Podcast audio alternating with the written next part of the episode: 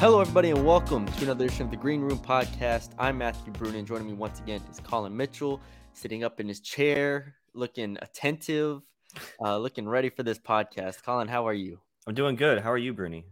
I'm doing well. Um, this will be the first part of the podcast. Uh, we will be stitching these together, but uh, we're gonna have DJ Draper on the podcast. I'm, I think we'll probably have his name in, in the title somewhere or something, but uh, DJ will be joining us for the second half, or joining me rather. Colin's busy uh, with work, but we got so it'll be us two giving our thoughts over the last, you know, the Louisiana Tech win and the UTEP win, and then we'll have DJ on, and I'll just be talking to DJ probably about some, you know, overarching stuff, some, you know, questions I have about uh, just North Texas in general because now he's doing play by play and mm. uh, or he's doing the color uh, and analysis, so uh, that's interesting to see as well. So, anyways, two part podcast.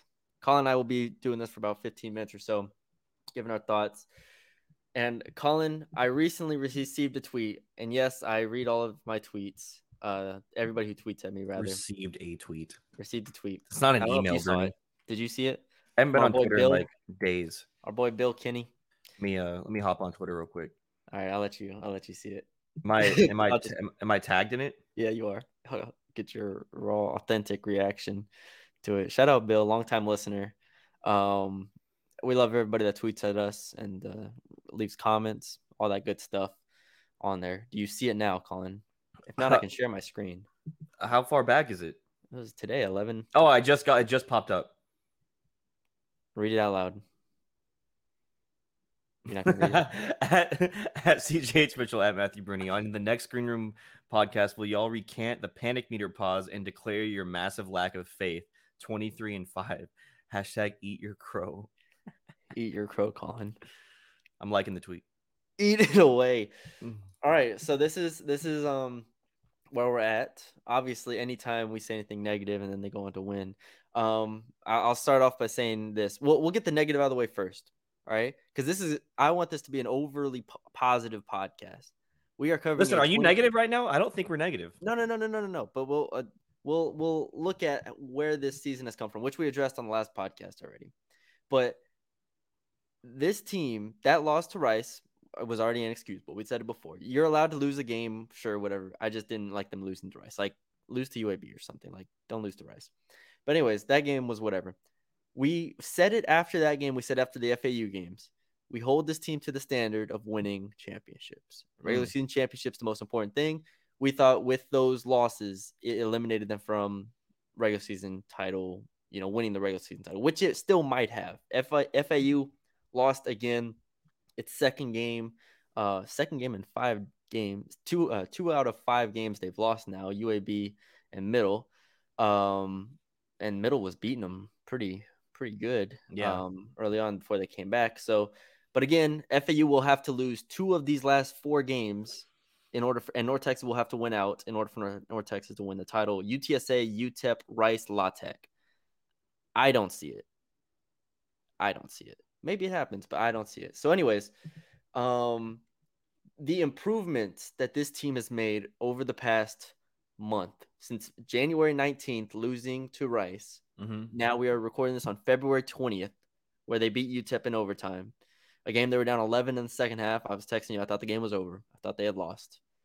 Matthew Stone comes up big. Tyler Perry comes up big. Abu Ousmane, Abu Ruben. comes up big. Ruben comes up big. Kai, the whole crew comes up big, and they win this game. Um, where are you at with this team? With the the two wins this week, La Tech was also a pretty impressive win. I thought on the road, mm-hmm. even though Cobe Williams is out for the year for them. Uh, where where are you at with them? Uh, I'm gonna be honest, just to preface this, I only watched the part where they were down 11 because uh, I felt like that was the most important part. Yeah. Um, so uh, in that stretch, I saw. You mean since you, you starting at the when down they were down 11 and on? Yes. Yes. Okay. Yeah. yeah. Um, sorry. So in that in that stretch, a couple things I noticed. Well, you don't. You, they didn't need Tyler Perry. I mean, obviously, he had a couple of big shots. They didn't need Tyler Perry there, and I think that was the most important thing. Honestly, UTEP, uh, Joe Golding is a defensive mastermind. So mm-hmm. UTEP doing what they did in North Texas wasn't a surprising thing to me. It was the fact that they needed it's UTEP still. You know what I mean? Yeah. Um, so watching those those eleven and then being down eleven and coming back, a couple things I noticed. Ruben Jones did did a lot of the playmaking. I feel like in, in that time. Same with Kai Huntsberry. Kai hit, I think hit two big threes. Ruben had that crazy pass to Abu. Mm-hmm. Um, it was different guys other than Tyler having to hit a big shot or doing big things. And I feel like that was the thing that Bruni and I were worried about early in the season when we thought they were struggling. Obviously, they struggled in this game, but I don't think it was necessarily because other guys weren't able to do anything. It's just UTEP was playing good defense. Um, and UTEP was hitting some shots. This is not a good. Uh, I mean, free throw wise, I think it started 21 to 24 at the line, and they're one of the worst free throw shooting yeah. teams. Uh, so that was kind of put me off a bit. So, so that I think is a positive thing to take away, and I don't think really think I could take any. The only way I would come out of this game thinking negatively was if they did lose, just because yeah. it's UTEP. Um, because listen, they play hard. They play good defense. I mean, they have the same type of DNA as North Texas. Play hard, and you can win games. So, uh, I'm I'm just very happy that Kai stepped up, Ruben stepped up. Uh, you already mentioned Matthew Stone. He was four or five in 27 minutes, which is awesome. Uh, Sissoko played 20 minutes. Like yeah. guys who who normally wouldn't get run in games that are close like this, uh, played big. Yeah. I mean, there's a lot of places to go here. I will say Tyler, while he started the game, I believe one for eight. Yeah. And ended the game uh, four of 12. So um, went whatever that is.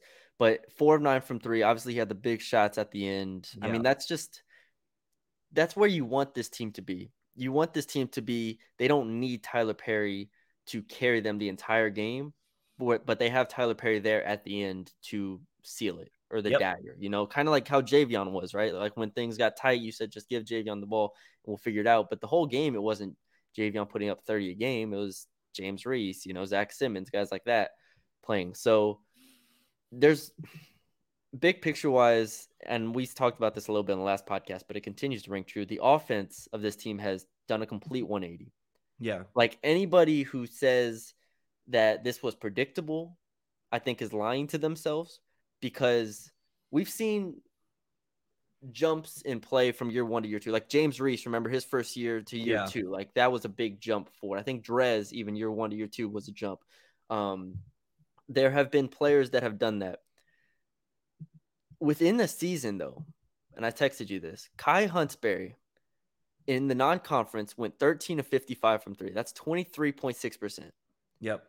In conference play, he is 24 of 61 for 39.3%, dude. Like you pair that. So he's shooting 39%. Tyler's shooting 45%. As a team, they're shooting 38.8%. Yeah. And then in non-conference they were shooting 41% from two. And now they're shooting 53% from two. Like it's it's absurd and it's not like it's a big drop off in competition because in non-conference they were playing you know it's not they couldn't score against ut arlington like uh, unc wilmington. Like they were playing decent teams umass but they weren't. This is still just a dr- dramatic improvement on the offense side of the ball. Like you look at their like their KenPom, they're first in everything. Three point percentage, two point percentage. I mean, they don't get their shots blocked at all. Seven percent. They're first in efficiency at one ten point five. I mean, it's legitimately now the best offensive team since that 2000 team, uh, 2020 team rather that yeah. had Mo and Javion, you know, Zach and Dang and Reese. Like that team was a 113 offensive rating on KenPom. This year's team is 110.5. Yeah. Like yeah.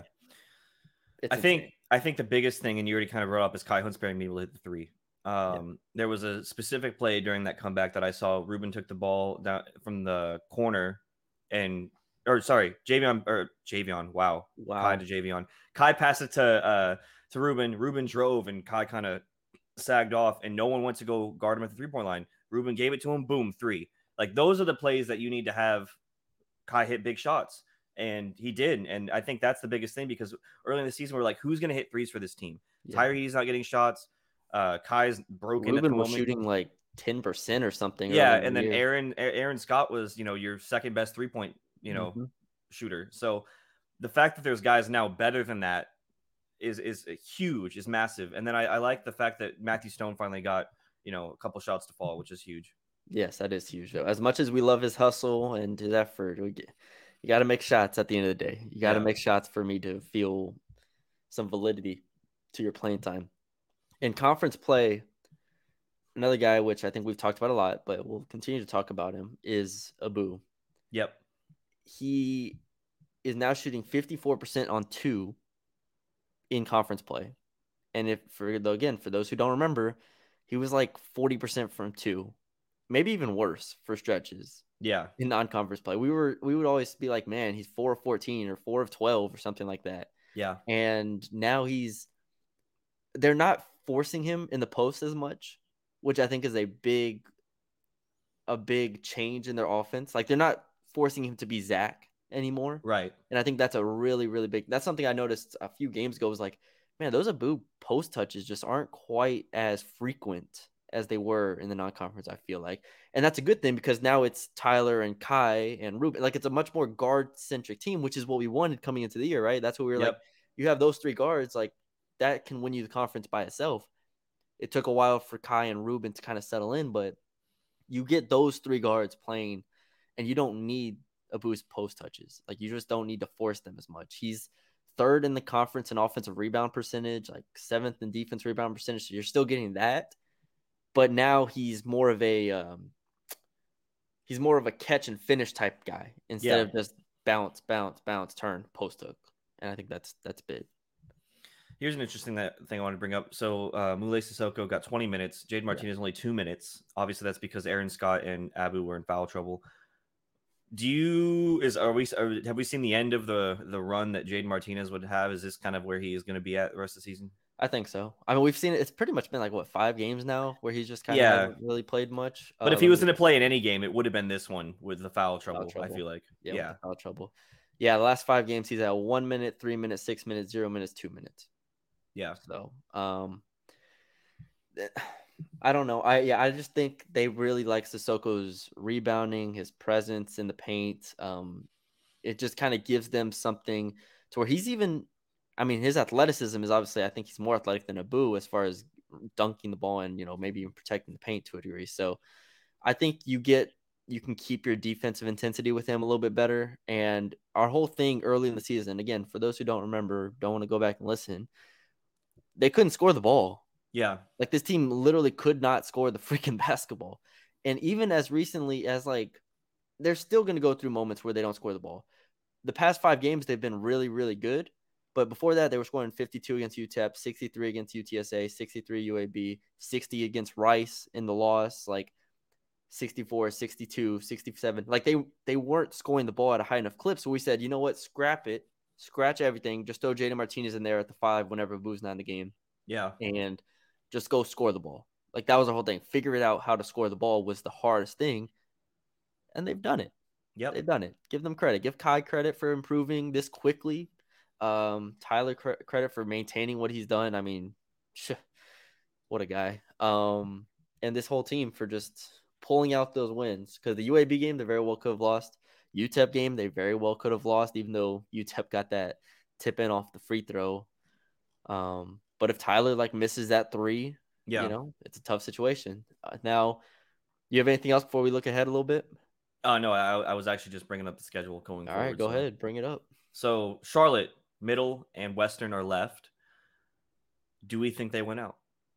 You said last week, I think it was last week, that La Tech game was the only game that you thought would really. The La Tech game scared me. Middle kind of scares me.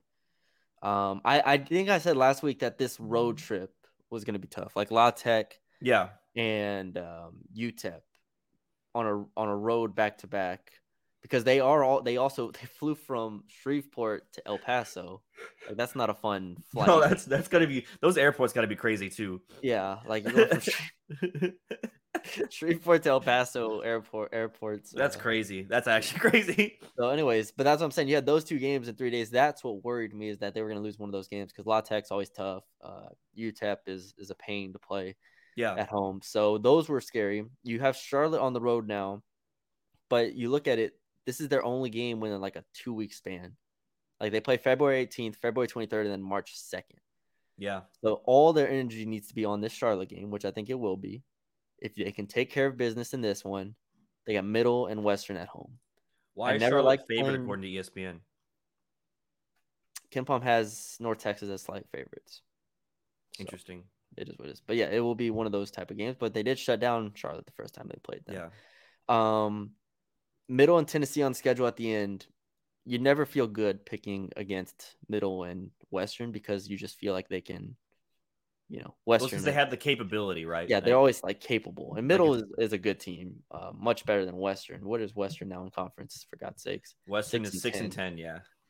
So what percentage do I think it is that they run the table at this point? What I gave him last week, twenty percent or sixty percent? I don't know. That's very different. But you said something crazy. I don't remember. It was crazy. Yeah. um, the likelihood that they win all three games is probably around fifty percent, which is high. With probably not like actually that high, like analytically speaking, it's probably like thirty percent. Yeah. But I think this team gets it done in Charlotte and will beat Western. So that middle game at home is the only one I'm really, really worried about. Yeah, the the middle game for me is, is definitely the worst one, especially since they just came off of beating FAU, so they got to have huge amounts of confidence. But um, I think I think it was after the UTEP game or something like that when they were nine and three. I was like, heck, if they go, or maybe it was even later. But I said if they can go sixteen and four in conference, this team deserves a standing ovation. Yeah, and I still believe that. Yeah, one hundred percent. From the La Tech games, just or I'm sorry, not the La Tech, the FAU games are such gut punches looking back because if they just win one of those, they're in the driver's seat. Like I just think this team at its peak, and we said it, this is what we talked about last podcast. This team at its peak is the best team in this conference. Yeah.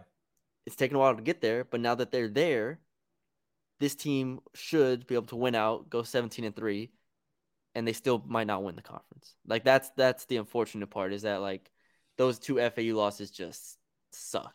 But it happens. And FAU has UTSA, UTEP, Rice, and La Tech left. Yeah. Um, Rice and La Tech are away. So. They're not losing two of those. So I mean, we didn't think they'd lose. Yeah, but Middle's a good team. Middle on the road, that's not a surprise. UAB and Middle on the road are not surprising losses. That's true. That's like, true. They they they're just so solid at the end of the day. And yes, they've got pushed to overtime by La Tech, and you know I I do I still think North Texas at its peak is better than FAU. Like we talked about last time, North Texas almost beat FAU, and North Texas was a shell of what it is right now. Yep, yep. If if you get that North Texas, you give that FAU team playing against this Kai Huntsberry that's shooting forty percent from three I'm looking at right now. Kai shot 0 4 from three in that game. Like it's just it's a different it's different. And if he hits one of those in either game, it's yeah.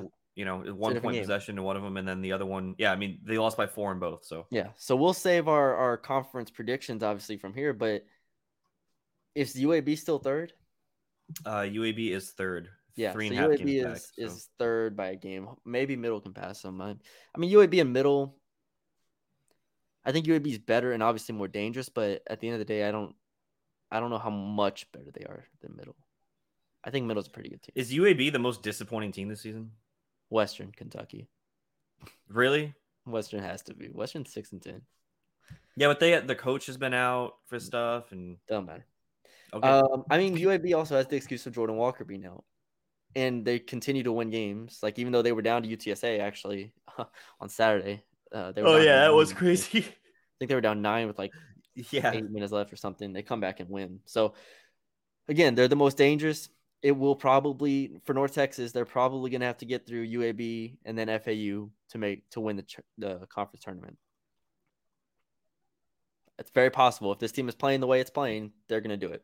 So, last thing, go ahead. Ken Palm, you said they're ranked 53rd. Uh, yes. They went out at large bed Bruni. This man asks me this every single. I'm gonna ask you every week. Every single podcast, he asks me this. I'm 53rd. gonna still say no. I'm still gonna say no. Listen, what do you think they are right now? Like last seven out? So I've seen a lot of different places say that they're like they're like like there's the field, and then if you're ranking everybody not in the field right now, they're probably in like the six to 12 range in that. Hmm. It's not just, good enough.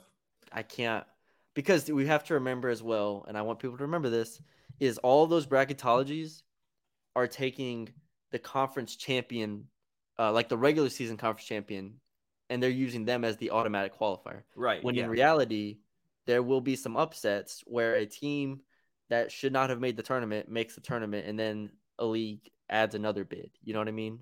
So yeah. like I don't know, give me I was gonna go SEC just because that's what I know. But like again, yeah, let's say an SEC team like that's not supposed to be in ends up winning. Like let's just say for the sake of it, Mississippi State wins the SEC tournament. Yeah. Boom. Bid gone, just like that.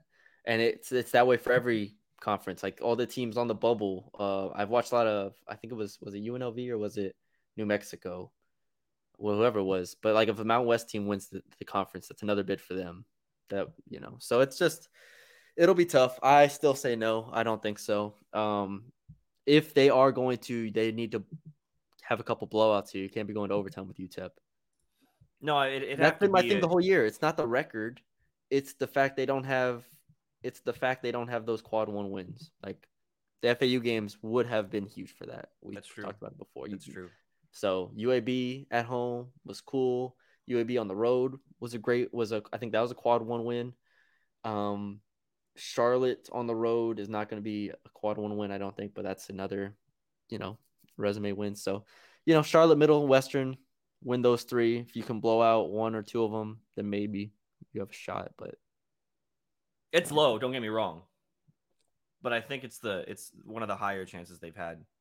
You think about it though. Beat Charlotte, Middle, and Western, and then you beat let's just say You'd have to make the championship game. I yes, that's what I'm saying. So yeah. you win these three. Let's say you beat UTEP and UAB. Yeah.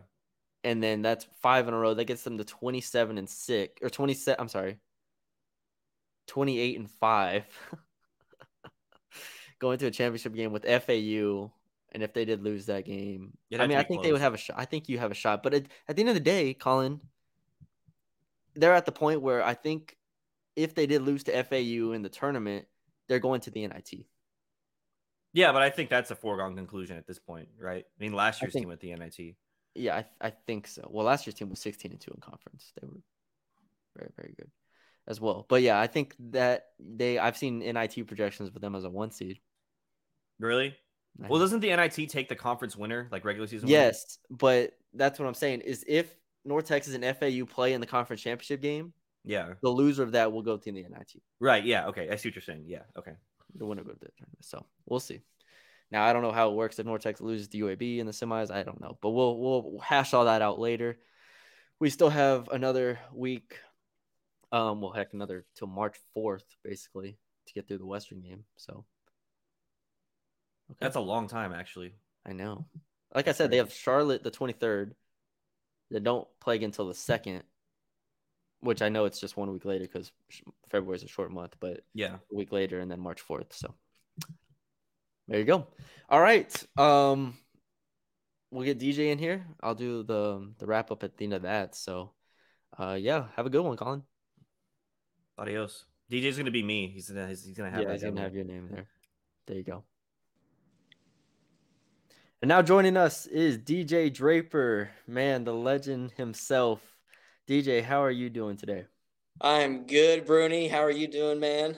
I'm doing well over here in, in Baton Rouge, just uh living living the life. Uh like I told you off air, Colin and I recorded our segment beforehand, so now you and I can just uh, talk about this team. But first, before we get into that, you've done four North Texas home games this year as a color analyst. Um, what got you into this? And how how is it how has it gone so far? It's been fun. It's been awesome. How I got into it during my tenure at North Texas, I always told Hank, I said, Hank, if you ever have a spot open for me for UNT color mm-hmm. commentating, I'm doing it. I'm there. And he goes, okay, I'll think about it. And then I met a guy named Kyle Yeomans, yeah. who does a lot of the UNT. Kyle. Love Kyle and his fiance is really good friends with my now wife. So then Kyle Yeomans had the hookup, and then I had Hank. So I was just kind of sandwiching UNT. I was like, I worked my way in there. So that's how. But it was really Kyle Yeomans did a great job of uh, yeah. getting me involved in that in that atmosphere of broadcasting. He also yeah. got me at the Texas Legends. He got me a gig with the Texas Legends I've been doing too. Oh, nice. All right. So you gonna keep this like side job going? Is gonna be something you're gonna try to do every year? is this a one time thing? I don't know. I really like it. I love watching ball. I love getting yeah. paid for it. Um, but you can tell like like I never really paid attention to these broadcasters, but you can tell like the real ones like Fran Fraschilla, Jay Bilas. they're just different. They got something different about them. They're super well educated on the subject, yeah. and the preparation is insane. So I don't know. It's fun though. I was I was gonna say, I mean, your perspective has always been, you know, with the team as far as like how can we win this game, and now you're watching it being like, all right, we have to assess the game, we have to cater to both fan bases, we have to feed off of Kyle Yeomans or Hank or whoever you're doing it with. Has that been challenging? Yeah, it is challenging for two reasons. The first one um, is when you go to a basketball game and you're watching the game you're usually watching the game and then having a conversation during media mm-hmm. timeouts or free throws. But actually watching a game and having a real conversation at the same time, where you know I have to listen to the play-by-play guy intently mm-hmm. and pay attention to the game. It's harder than it seems. And then the second thing that's that's tough is my energy level is sometimes not great because I've seen so many of these plays like a yeah. windmill dunk or like a fast break break dunk doesn't really get me excited because I, I have seen it at yeah. the highest level. I've seen Obi Toppin windmill yeah. at Dayton, right? I've seen the biggest of the bigs. So energy is another thing that's tough for me, but I'm getting better at it. That is that's a great point. That's a great point. So last thing before we'll we'll talk a lot of North Texas ball here in a second. My last question is: Was there a mistake that that haunted you for like a day, or anything like that? Did, did, you, on a broadcast? I don't think you did because I feel like I would have remembered it when I when I watched your game because I, I I remember all like all of your games and the calls. I was just trying to remember if there was one that stuck with you. Like, dang, I I either mispronounced the name or didn't know something. No, here, I mean podcast. I don't know. I I feel like I always slip up or say something that haunts me for UNT, I'm pretty locked in, you know, to everything going on because yeah. I know the names well, and I'm I'm conscious of like Coach Grant McCasland watching mm-hmm. this, you know. So I don't want to. I want to do a good job so he doesn't rip me up. You know, I don't want to say anything poorly about them. I want to be well educated about yes. the other team too. But for the Texas Legends, um, there's a guy named Tajay Moore from the University of Houston. Yeah, Tajay Moore. Yep and uh, for like the I've done probably I've probably done 15 games for the Legends now until like two weeks ago. So for the first 10 to 12 games, I I called him Taze Moore. Uh huh. For like 10 to 12 games, and finally someone said, "You know that's not his name, right?" And I was like, I had no clue. And I'm sure yeah. the people watching the ESPN Plus and YouTube TV Mm-hmm. the live broadcast, it's probably his family, right? So mm-hmm. they're probably the whole time cussing me out saying that's not his name. So that's probably the biggest mistake I've made. Nothing crazy no. though. No hot sure. mic situation. Yeah, no, no, like nothing that. crazy. Nothing crazy. Yeah. That, but I feel you there because that's like whenever somebody tells you like you're pr- pronouncing this wrong or you got this wrong, your heart kind of drops for a second. It's kind of like, damn, like this is. I feel like I, I wish I could like make it right, but you just got to move on and. I know, and I'm like, if someone would have told me game one or two, that would have been nice as well. Yeah, someone should have told you that. That's funny yeah. though. All right, let's start North Texas. We don't have all day here. Um, we wanted you on because we wanted to spice things up. Colin and I can only repeat ourselves for so long and uh, talk about the team for so long. Um, basically, to give you a rundown of how we viewed the season, we were p- panicked after the Saint- Southern Nazarene and St. Mary's games. We were like, okay, this is this is not good. But Tyler and Ruben didn't play, but whatever. We were still like, they got to fix the offense a little bit. They go on a run, you know, non-conference goes through. We're like, okay, still offense isn't great. They get through. Uh, they lose to FAU once. They come back, win some games, come back like win some ugly games. You know, uh, Middle Tennessee come back, the La Tech game at home. Uh, they lose to FAU again. We're like, okay, this isn't great. Lose to Rice, and I just completely panicked. I'm just like, this is the offense isn't working. Like they're trying to match what they did last year when they don't have the personnel. Um, and since then, since January 19th, they have won what eight straight, and uh, now they have three games left in regular season, and now everything's beautiful. They're shooting 38% from three in conference. They're like two point percentages up like 15% almost. It's it's insane. So that's where how we viewed the season. Uh, what if, what is your take on this team overall? How good do you think they are? I think they're really good, but with you, I was a little bit panicked at the beginning after that Southern Nazarene game, just because it's it's like, come on, they're Division Two or Division One. Now that being said, that Southern Nazarene team is really good. I got a call. I got a call after we did that podcast. I'm not gonna say who called me.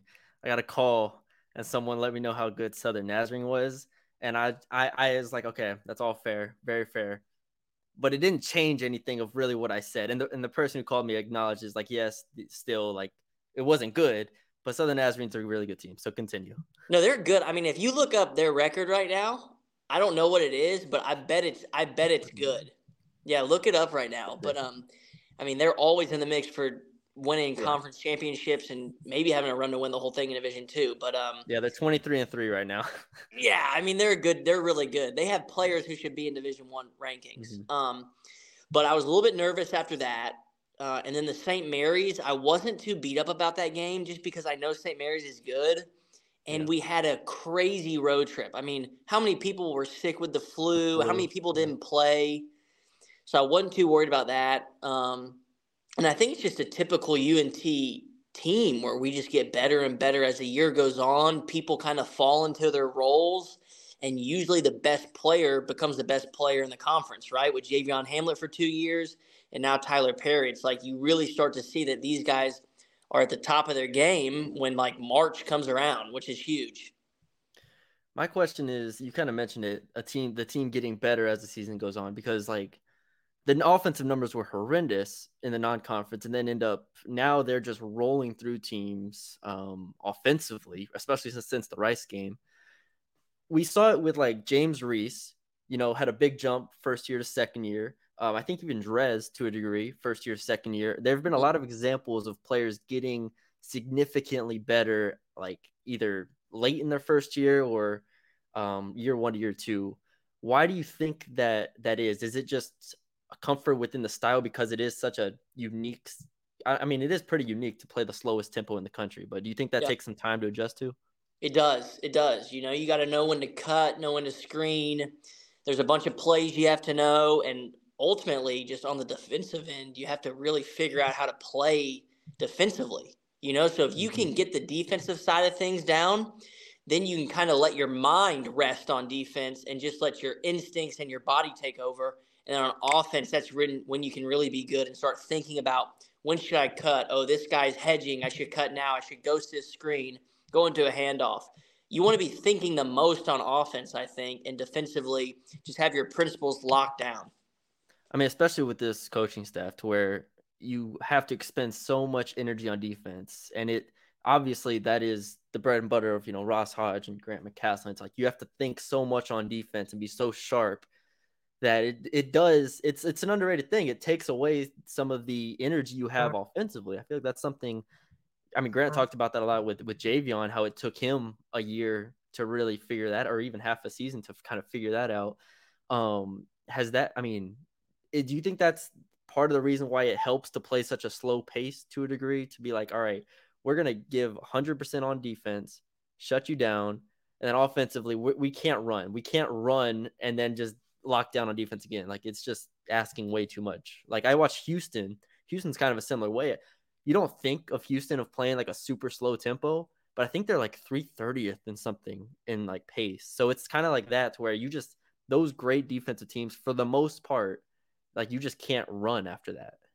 Yeah, I think number one, you're right. You really can't run a high tempo offense when you exert that much energy on the defensive side of the ball. And then number two, offensively, you can really put a squeeze on people if you play tough on the defensive end and then take a lot of time on the offensive end. Mm-hmm. It just makes like six point leads seem like 10 points, and it makes 10 point leagues seem like 18. You know, it's like crazy. So half of it is because you need to slow it down for your energy. But I think the other half, even if you're not playing that hard on defense, just putting that squeeze on the other team that each possession means a lot more, mm-hmm. that's a part of it as well. Now, when you played and you, you kind of saw just how the offense starts to flow, starts to click to a degree, um, cons- taking your playing days into consideration, is it like does it make sense that this team has gotten this much better offensively over the past month or two? Like how much they've gotten better? Because like we've seen, I think that like 2020 team when y'all had Mo and uh, Deng and guys like that, I think y'all got a lot better in conference too. But like this is a real jump. Like Kai is shooting. Kai went from like 24% from three to 39% from three, and like uh, Abou is finishing at like 15% more. Does it like make sense to you since you've actually like been inside of it? Yeah, I mean, I think this is the most talented UNT team that's walked through here for sure. Mean, you got Tylor Perry who can make his own shot, um, can create for others. Rubin Jones, Kai Huntsberry, and now you got Aaron Scott who can knock down the open 3 mm-hmm. Matthew Stone came in big and hit a few big shots, and then Abou is really. I mean, all the credit to Zach Simmons, but Abou's like the first big guy we've had who you can just throw it into him and he can really draw a double and make some moves out of there. Yeah. You know? So I think he is really the X factor in the team, just his ability to to draw doubles down low and score one on one. Now there's there's an outside chance of them trying to get an at large bid for the NCAA tournament. Um, I'm I'm maintaining that I think they got to probably win the tournament because I can't put any faith in people. Also, they don't have the resume to wins at this point. Like the Q1 wins, the FAU losses really hurt that. I mean, you know, we could always talk Qs, but um, three games left here: Charlotte, Middle Tennessee, Western Kentucky. You've been in this situation before where it's like you got to close out the year. Is there any concern with like fatigue or the mental side of things, uh, where you can start kind of start to look ahead to the tournament to a degree? Yeah, for sure. You know, I mean, you you start to really try to position yourself where you want to be in the tournament. Mm-hmm. And if you start doing that, that's when you start losing games. You know, you just got to take them one by one. It's cliche, but you really do. Because what do you say? They have Charlotte, then Middle, then Western. Yeah. Yeah. So it'd be easy to overlook Charlotte after mm-hmm. beating them big, and then say Middle Tennessee's a tough matchup. Let's prepare for that one. But that's when Charlotte Charlotte bites you real quick. So. Mm-hmm yeah, if you're UNT, I think the only way you get an at large bid is if you win out and lose to like FAU. Yeah. In the championship. You know, I mean, and then yeah. maybe you have, I would say you have like a 15% chance to get an at large bid. I agree. So I, I, we're the same way. Yeah. I, I agree. Yeah. You gotta you gotta win your games, but now you could, if you you shouldn't do this, but you could start saying like, do we want to position ourselves do we want to be two, three, four? Like, where do we want to be in this tournament? Yeah. Because it does matter where you're at in the tournament as far as game times and who's on that side of the bracket. Mm-hmm. Like, you don't want to see a Western Kentucky or a Middle Tennessee. Yeah. Or UAB in this. Or UAB. Round. I mean, so. I, I think, I feel like they're in the position to where, like, if FAU was still two, like, was still three games, I think that was like two or three games up on them before they lost to Middle if they still only had one loss, I think they would be looking at it to be like, all right, is there a way we can avoid UAB in the second round? But now yeah. that FAU lost it, I think it opens a door enough to where it'd be like, heck, let's just win out and maybe FAU slips up again and we can get the one. I don't but think the, it's going to happen, but the, the only thing with getting a one seed is I think if you're if in the tournament the one seed you have that 11 a.m. game, like the morning mm, game. Mm, yeah. You know, and like. It's a good point. Now you never you never try to lose on purpose ever. You never try to do that. But it is things that you're conscious of. Just like I, I don't especially really know. coach. As a coach, yeah. you're looking. You gotta you gotta look at everything, and that's kind of just um how it goes. Um, it was funny. People have said over the past couple weeks. This isn't like specific, but we have a lot of people on Twitter that interact with us. My most interacted tweets are still North Texas tweets, mm-hmm. like by far. It's it's hilarious. Um, and it's like they people are already looking back at how we reacted to the Rice loss and like the, the early season stuff and being like, oh man, y'all y'all are wrong for that. Y'all were y'all gotta recant that. Y'all gotta look back on that and apologize. And I'm like, to me, and you can let me know if I'm wrong here. I feel like I'm holding them to the standard that they hold themselves to is like winning a conference championship. So that Rice loss just kills your chances at a championship whenever you're looking at like that. And obviously, it's just one game. Like you know, Grant, Ross, all them. You're like you move on because you, which they clearly have done. But like it just I feel like looking at it from a fan, even as an analyst, however you want to look at it, it's like, damn, that like a Rice loss or one of the FAU losses, uh, those just hurt. They do hurt, but I mean, every look at every team across the country, right? Everyone's losing games. I think what eight number one seeds this year have lost, which yeah. is unprecedented. So I mean, everyone's losing games, and you know that's going to happen during the season. You just got to clip the games that you know you need, right? Like at FAU, you really need that game, not because you know you're behind in the standings, but because if you do get to that tie, then it's then they don't have a leg up on you for beating you twice. Yeah. So I mean, now UNT I think I'm correct on this. Now UNT has to have more wins than FAU to actually yeah. win. Yep. Where if they would have got one win at home or away, then it's a different story. So I think the FAU game is more important than the Rice game. Yeah. Um when looking at it, just the let's just theorize for a second before we get you out of here. Um there it, let's say they lose in the conference championship game and they get a one or two seed in the NIT. Mm-hmm. Like I feel like people don't understand how impressive that is. Like if they did get a one or two seed, and let's say they want, like they went to overtime with Virginia last year. Let's let's just let's remember that, and then like it's either that or you play either as an 11 or 12 or something like that and you get in uh deep i don't know i i don't see the nit if you can win two or three games in the nit like that's that's almost as good to me as making the tournament and losing Oh, I don't know. I mean, I on paper it looks good, but we all know the hype that's around March Madness. Okay. You know, so I mean, like, I think if you would ask a coach if they would rather go to March Madness, lose in the first round, or make it three rounds in NIT, I really think everyone would say go to March Madness. I think so because of the opportunity and like the the chance to be on the national stage. It makes sense. Yeah. And I I think la- well the year that y'all obviously made the run uh, or, or, um, won the game uh, against Purdue, that year I was like, all right, definitely making the tournament is 100%. The year before, the COVID shortened year, mm-hmm. I was saying that making run the in the NIT would have been better than than making uh, than making the NCAA tournament and losing in the first round because that year y'all needed the fans in a in a way. It felt like that y'all were on the brink of bringing the entire community behind y'all. And a home NIT game, I think, would have looked a lot like the CBI championship. Yeah. And that would have been different. We obviously don't know what would happen there, but uh, I think y'all would have won the tournament. It wouldn't have mattered. But regardless, so now we look at this team, and I agree with you in that I think I, I would rather have the NCAA tournament because this team can win a game in the NCAA tournament. Like this team is that good. Um, I'm just saying, if they make the NIT and win three, two or three games, that is that would still go down in history as the second best season. I mean, great North history. Man, I that mean, would be fun. I would say, golly, the NIT. I would say the only way that making the NIT is better than March Madness is if you make it to Madison Square Garden. Yeah. And even I would even say winning a game in March Madness is more is like more heralded than oh, winning. Sure. Matthew. There oh, you we're go. back. We're All back. Right, so I would say winning the NIT championship is not even on the level of winning one game in March Madness. I mean, winning point. one game in March Madness is insane. I, I would take that over the NIT championship any day. I agree. I agree. It's a it's an interesting point. I'm just I'm already caught myself looking at bracketology stuff and I'm just like, all right, who can North Texas beat here?